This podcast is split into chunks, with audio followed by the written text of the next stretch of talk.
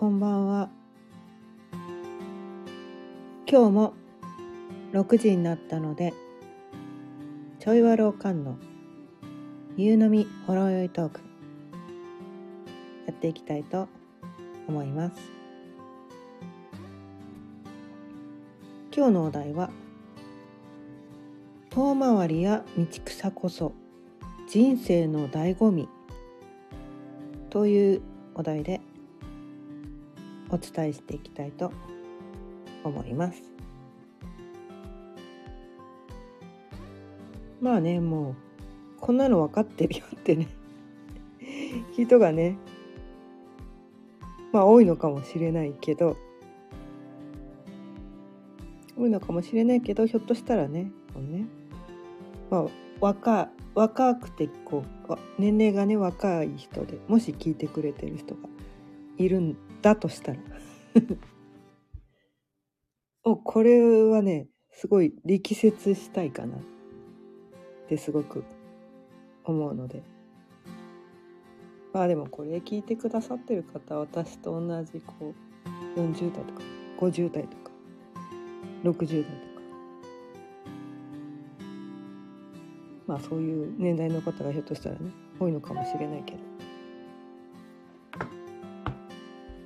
まあでもねまあこれを改めてお伝えしていこうと思います。まあえー、っとね一番こうね近い人生の中でもっと早くにこれをやってればよかったみたいなことがあるんですよね。でそれが多分誰にでもねもっと早くにこれに出会いたかった。もっと早くこれやってればよかった。もっと早くこの人に出会ってればよかったとかね。多分なんかそういう思いをねきっとしたことがある人多いと思うんですけど。まあ私もね一番近いところですごく強烈に思ったのが星読みなんですね 星読みをまあ西洋占星術ってやつなんですけど、まあ、昔はからこの星占いっていうのは知ってたわけですよ。で自分が何座かってことも知ってたんだけど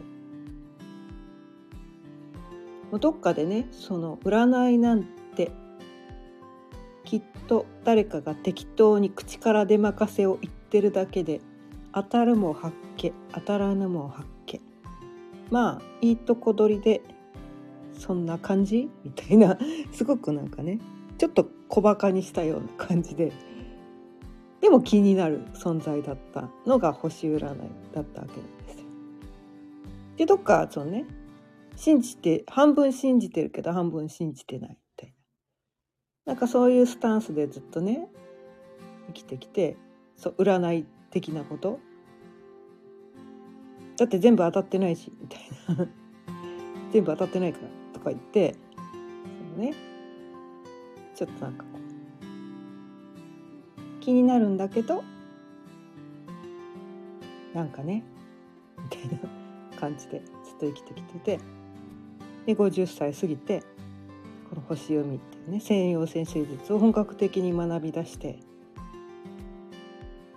なんかあまりにもこのね自分の人生とか自分の性格と符合する点が多すぎて半信半疑だったけどいやあれ？みたいな。あれ？結構私星通りに生きてる。みたいな。なんかそういうところに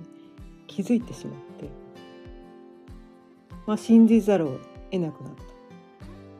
みたいな感じだったんですけど。でもねこれねこ,、まあ、これを学んだ時になんで私もっと若い頃にこれ出会わなかったんだろう。もっと早く学んでたらもっと私専門家になってるかもしれないのにみたいなね。もっと早くにこれをお仕事にできたかもしれないのにみたいな。なんかすっごいなんかそういうふうにして思ったわけなんですね。すごいなんか後悔みたいな感じ。昔からその西洋先生術っていうのはどうもあるらしいみたいなことはうすうす知ってたんだけど、まあ、私はそういう世界の人間ではないからそういう世界はなんかこうねスピリチュアル能力がある。なんかこう見えないものが見える人聞こえない声が聞こえる人とかすごい超能力者超能力者が住んでる世界だと 勘違いして生きてきてて。凡人の私普通の人の私が足を踏み入れてはいけない世界。こう全く理解できない世界だと思い込んでずっと生きてきたんですね。でもこの学学べばこの星読みっていうのができるようになるっていうことを知って学び始めたわけなんですけど50歳過ぎてね。ですっごい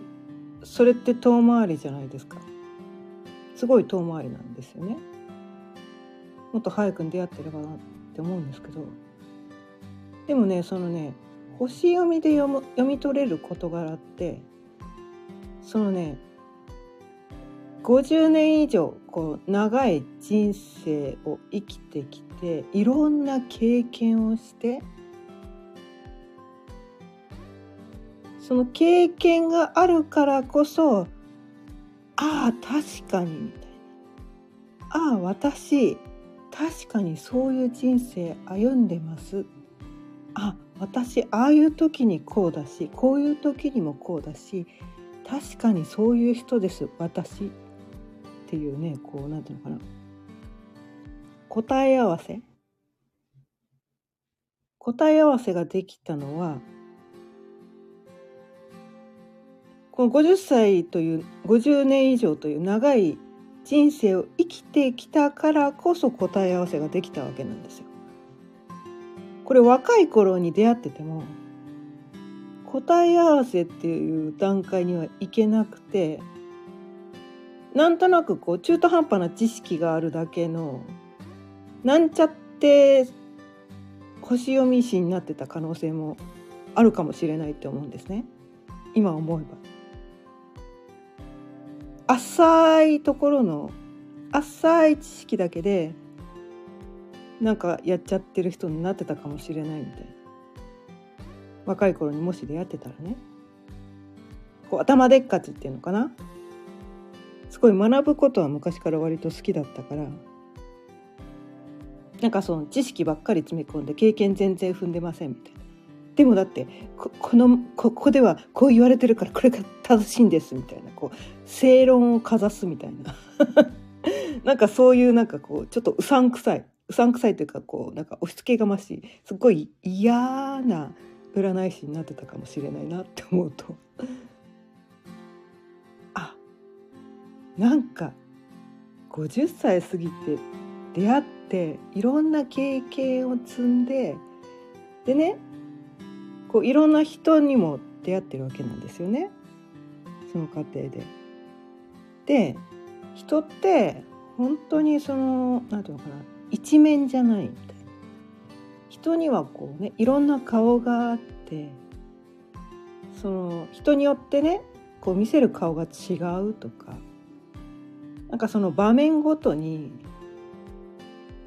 こう違う人格が現れてくるっていうのを分かった後でこう学んだことですごいこうね多面的な見方ができたんですよね。でそれまでにねこう、まあ、ヨガとか瞑想とか幼児力学とか脳科学とか般若心経とか禅とかなんかこういろんなねこう精神的な学びとか心と体のこう学びで心と体はつながってるよねみたいなことを学んでそのアーユルベーダとかねそれはあのインドの予防医学だったりするんですけどその病気を作ってるのは自分の心が作ってるとかその瞑想とかヨガとかねなんかそういう世界もこの意識とか思考みたいなものがすごくこう自分のこの人格に影響を与えてるとか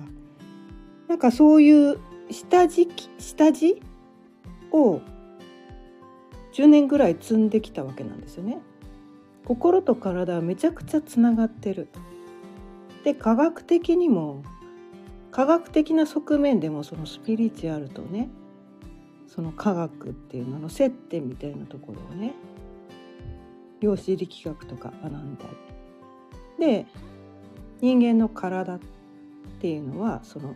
解剖学とか栄養学とかなんかそういうのを学んだことで人間の思考っていうのはその食べたものでそのね栄養でそのホルモンができるわけですよね。そのホルモンバランスによって自分の思考がこう左右されるとかねなんかそういう学びもしてきた。でもし若い頃にその、ね、この星読みっていうのを学んでたらそのスピリチュアルの側面でしか見えなくてそのなんていうのかな盲目的にそのスピリチュアルのことしかわからないともうなんかこうなんだろう。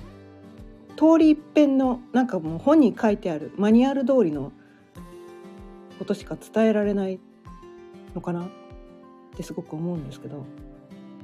私はそのヨガとかね瞑想とか。なんかそういうことをやってきたことで心と体はつながってる。で心と体のつながりがなんかすごい人生にね心と体そこのズレみたいなのがすごい人生に対して大きな影響を与えてるっていう気づきがありで量子力学っていうところから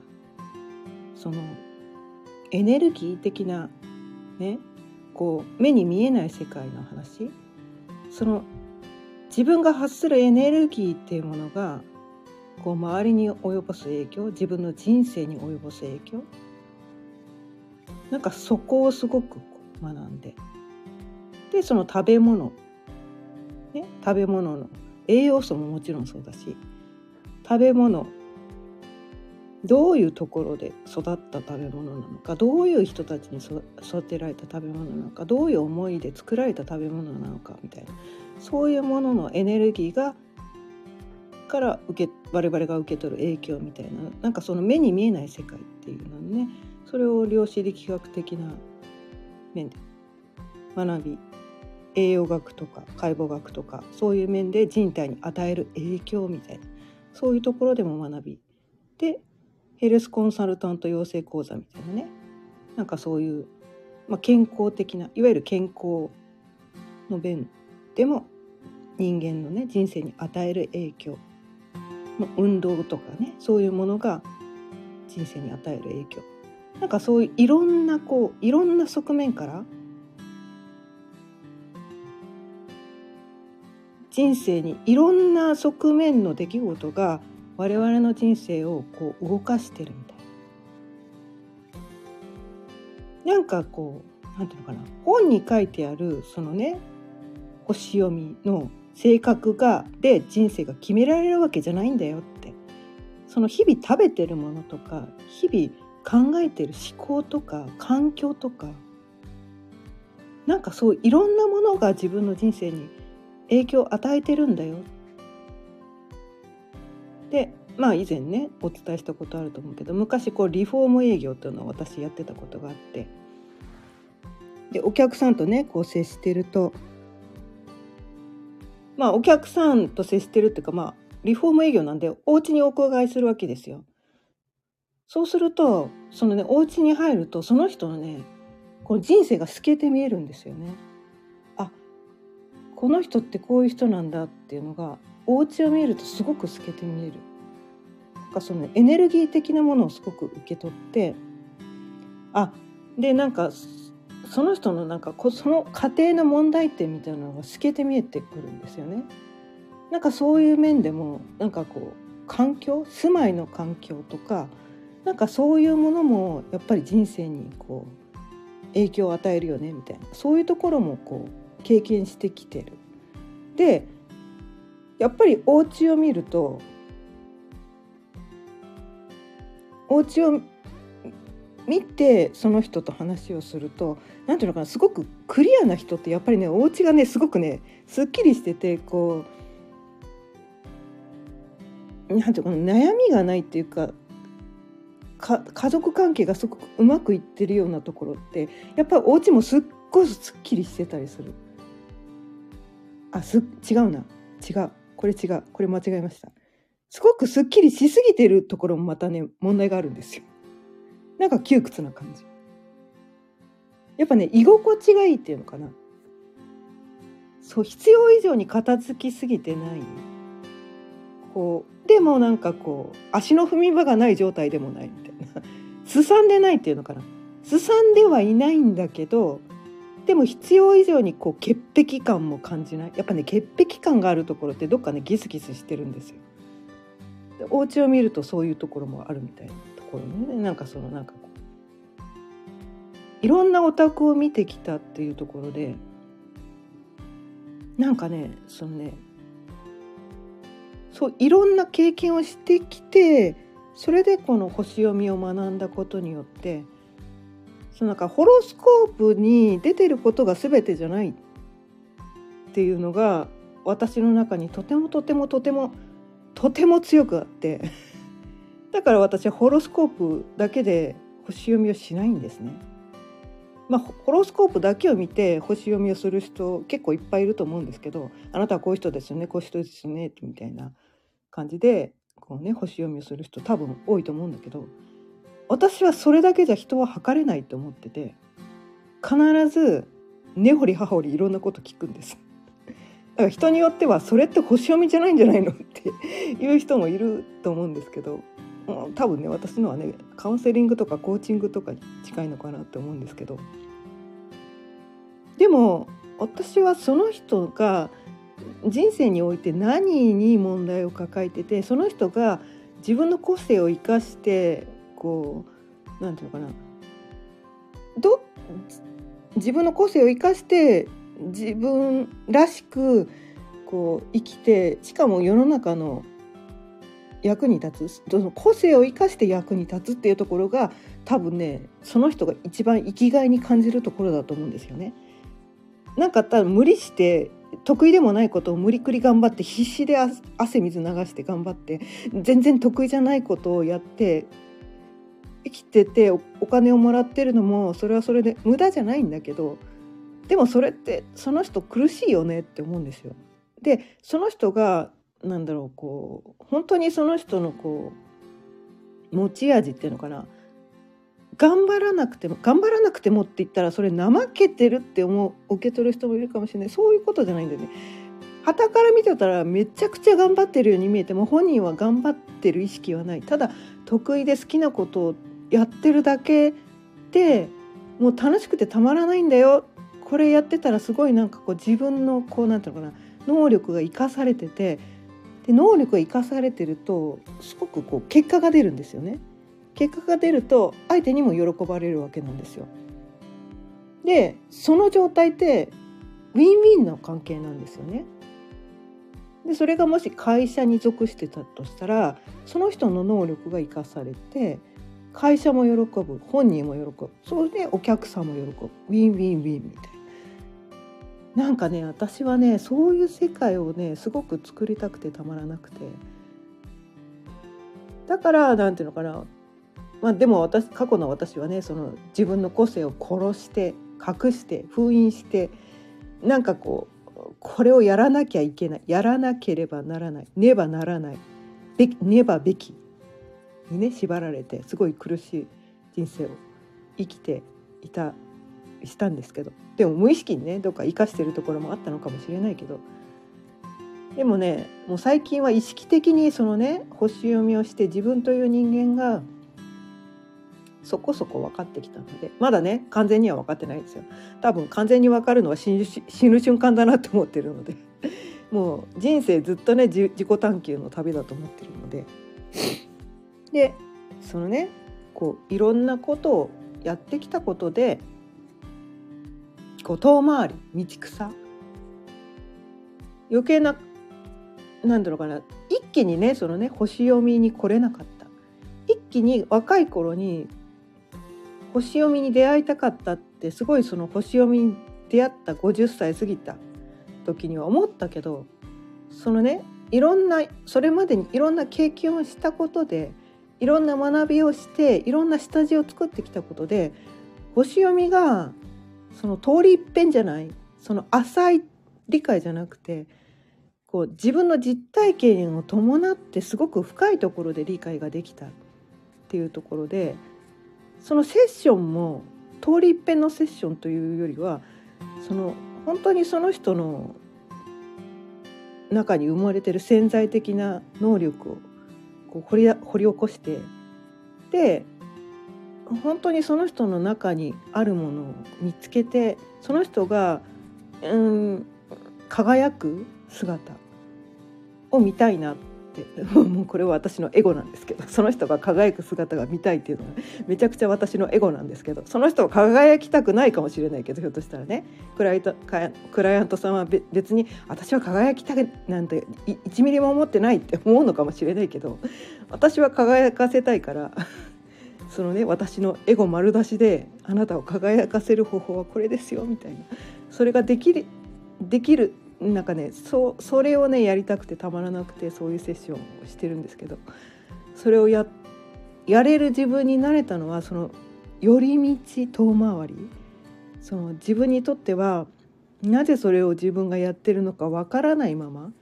まあ道草ですよね。なんか知らんけど。なんか知らんけど今これが気になる。なんか知らんけどこれに興味があってたまらないからとりあえずそれを学んでみたとかなんかそういうねなんか知らんけどっ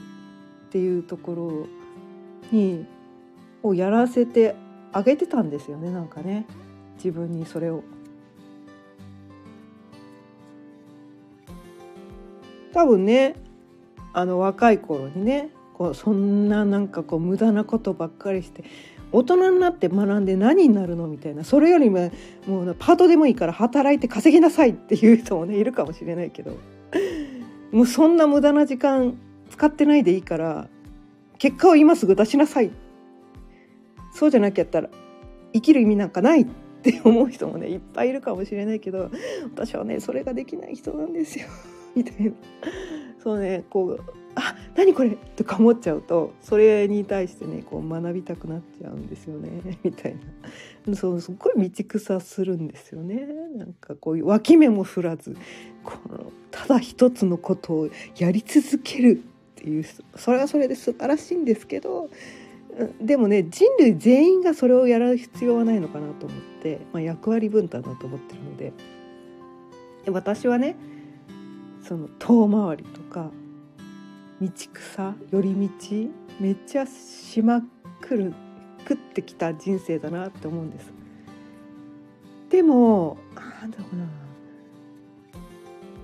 その時そうねなんか本来こう生きるべき道から外れてそなんていうかな注意力散漫っていうんですね悪悪い言葉で言うとすごく注意力散漫なんですよ。若い頃に出会ったその絵をひたすらまっすぐ脇目も振らず生き生きるっていうのは多分なんかすごく集中力があって素晴らしいそれはそれで素晴らしい人生なんですけど私はそういう人種じゃなかった。ちょっとお店見てても「あ何これ!」とか言って新製品と新製品とか見ると「何これ美味しそう!」とか言って買っちゃう人なんですよね。その一応こうね年齢も年齢だし買い物に行ったりするとこうね何買っていけばいいか分かんなくなる。忘れちゃうから一応メモを持っていくんですけど。メモを持ってってそのメモメモのメモに書いてあるものしか買わない人もね世の中にいるのかもしれないけどそれはね節約という面で考えるとそれはそれで素晴らしいんだけど私はねついね余計なことを見て「何これ?」みたいな感じで、ね、なんか、ね、新製品とか見ると「何これ？美味しそう」とか言って、買っちゃった。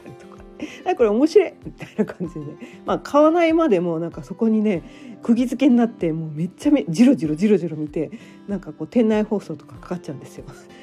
なんか店内循環してくださいみたいな感じでしゃが,、ま、しゃがみ込んでそこになってガン見してたりとかね。なんかそういうことをねしてたりする。ちょっと怪しい人間だったりするんですけど。でもねなんかそういういろんな本当だったら多分「えそれ何になるの?」とか「えそれやる意味あんの?」とか「えバカじゃね?」みたいなねなんかねそういう寄り道とか遠回りとか道草？めっちゃしてたんですめっちゃしてたのでもねそれをしてきたことですごくこうね今のねセッションに生かされてるんですよ。いろんな経験もねいろんなねもう職業もいろいろやってきました。パートでいろいろねやってきた。いろいろやってきた。んですだからいろんなこのセッションでいろんな人がいるわけじゃないですか。同じ毎回ね同じタイプの人ばっかりが来るわけじゃないんですよ。クライアントっていうのはもちろん。でいろんな人がいろんな悩みいろんな人生経験まあ全ての人の全ての経験が全く同じ経験をしてるわけじゃないから全て100%分かるわけじゃないんだけれどもでも生まれてこの方これしかやってませんっていう人生だったら多分その人のあ分かるって言ってあげられないなっていうことも私ね結構ねはいはいみたいな感じで分かってあげられるそういうことあるよねっていうのが分かってあげられるのはその寄り道とか道草とかあとはね人生でこうなんかこうめちゃめちゃもうとんでもない経験をいっぱいしてきてるんですよ。なので全てがこのね今のこの星読みということにこれをだからこう50歳過ぎて星読みに出会ったというのはそれまでにいやいきなりやったってどうせセッションなんかできないでしょと。クライアントのね気持ちとか状況とかこうある程度ね分かるようになるまでお前セッションすんなよって言われてたのかなみたいな いろいろやらされてたなみたいないろいろこうね経験を積んだことでここまでいろいろやったからそろそろやってもいいんじゃね？みたいなね。その、まあ、神様がいるかどうか分かんないけど。まあ、神様の許可が下りてやっと星読みに出会えて。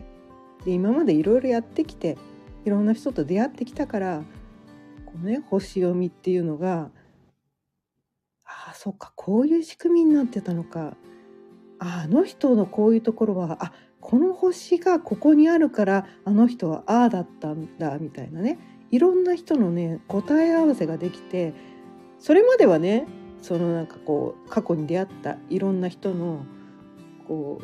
うなんか気になる点とか私にとってのねこのねここってどうなの？みたいななんかそういうこう責めたくなるようなとことかマイナス面とか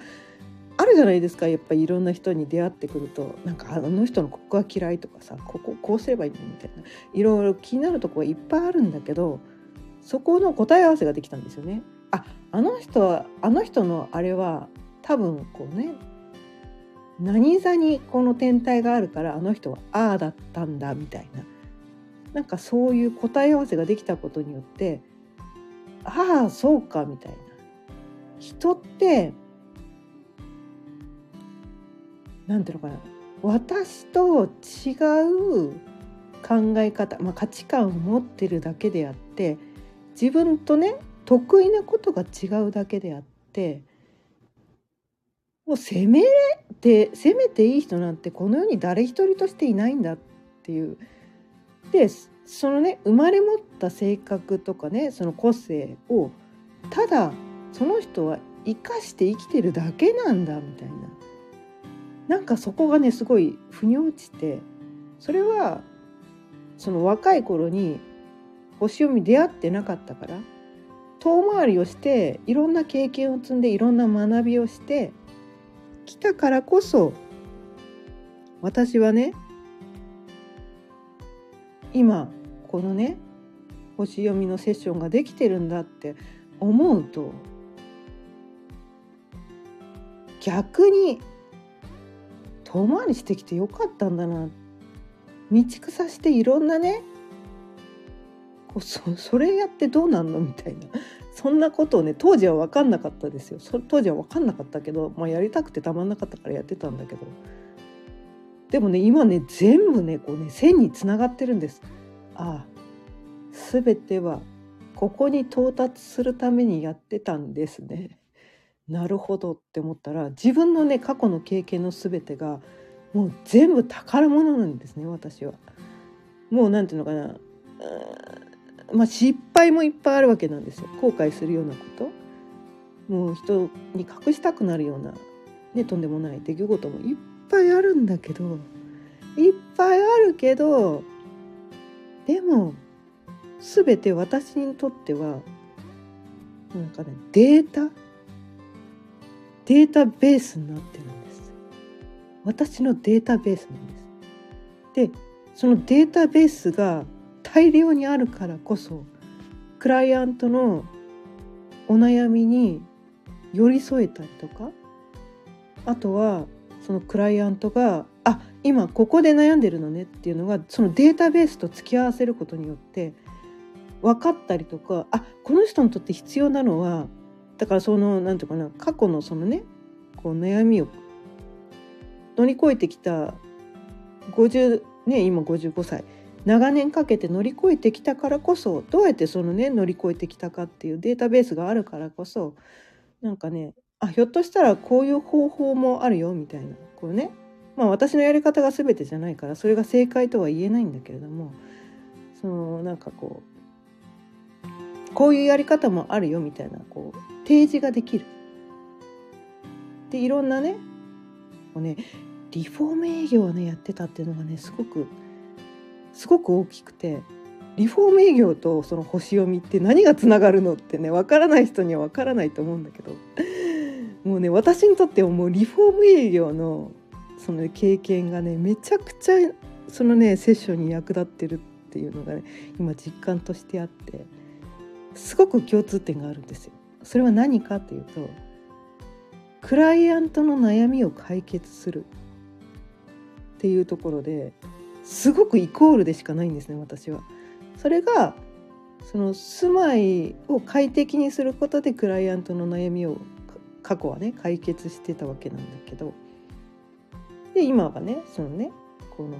セッションをねすることによってクライアントの悩みを解決するって言って形は変わってるんだけど私としては全く同じことやってるなっていう意識しかないんですね。そのリフォームっていうなんかそういうね工事をするっていう形はかなり変わってるかもしれないけど同じことやってるなっていう意識しかなくてなんかねその相手の本当に悩んでることその潜在的なこう悩みっていうのを私はこの探り当てるのが結構得意な人らしくてなんでそれが悩みだって分かったんですかみたいなことをよくねリフォーム営業自体も言われてたんだけどだってそうですよねみたいな。なんかそれがねどうもね分かる人らしくてそれは何で分かるのか自分でもうよく分かってないんだけどその潜在ニーズその人が自覚してない潜在ニーズを探り当てる能力がどうも私にはあるらしくてなんかそれをねそのリフォーム営業という経験をまっすぐねこの星読みに来なかった。でもなんかそういう経験をそこでね磨けてきたわけなんですよね。磨いてきた。っていうのかな、うん、その感覚を磨いてきた。からこそその星読みを独学で学んですぐセッションできた。講座 どこも受けないでいきなり私セッション始めたんですよ。それができたっていうのもその下地があったからなのかなって思うんですけどまあね今までこうね今日もね30分以上話してきてきましたけど多分ね私だけじゃないと思うんですよこれって。全ての人がそうだと思うんですね。なんかね今まで生きてきた経験って多分全部つながってるはずなんですよ全ての人が。で意外とねそこに気づいてない人も多いかもしれないんですよ。意外と気づいてなくてそれを活かせてない人もいるのかなって過去の経験をね気づいてなくて本当はそれ活かせるはずなのに目の前のこの状況を対応することに精一杯でこの過去の経験を生かそうっていうところをなんかこう抜けちゃってる人もいるのかなって思うんですけどでもねその過去にひょっとしたら無駄だった経験無駄だと当時思われてた経験とかなんかこう寄り道しちゃったな遠回りしちゃったなとかね。今現在なんかこうこれだっていうものにまだ出会ってない人とかんなんか今なんかこう私が本来やるべきことじゃないことをやってる気がするっていう段階の人もね今いるかもしれないけど。人生に無駄なこと一つもないです。もうこれは断言して言います。今あなたが今やってること今なんでこれやってるんだろう。場合によってはやらされてる場合もあるかもしれない。もう本当はやりたくないけどやってる場合もあるかもしれない。でもそれ無駄にならないです。本当に。マジ。それが過去に生きてきます。本当に全ての経験は宝物にしかならないです。うん。それをね今聞いてくださってる方実感してる方もいらっしゃるかもしれないけどまだ実感できてない人も絶対それが分かる時が来るから腐らずに今の人生を楽しんでいつかこれが役に立つかもしれないっていう視点で今目の前のことに取り組んでもらったら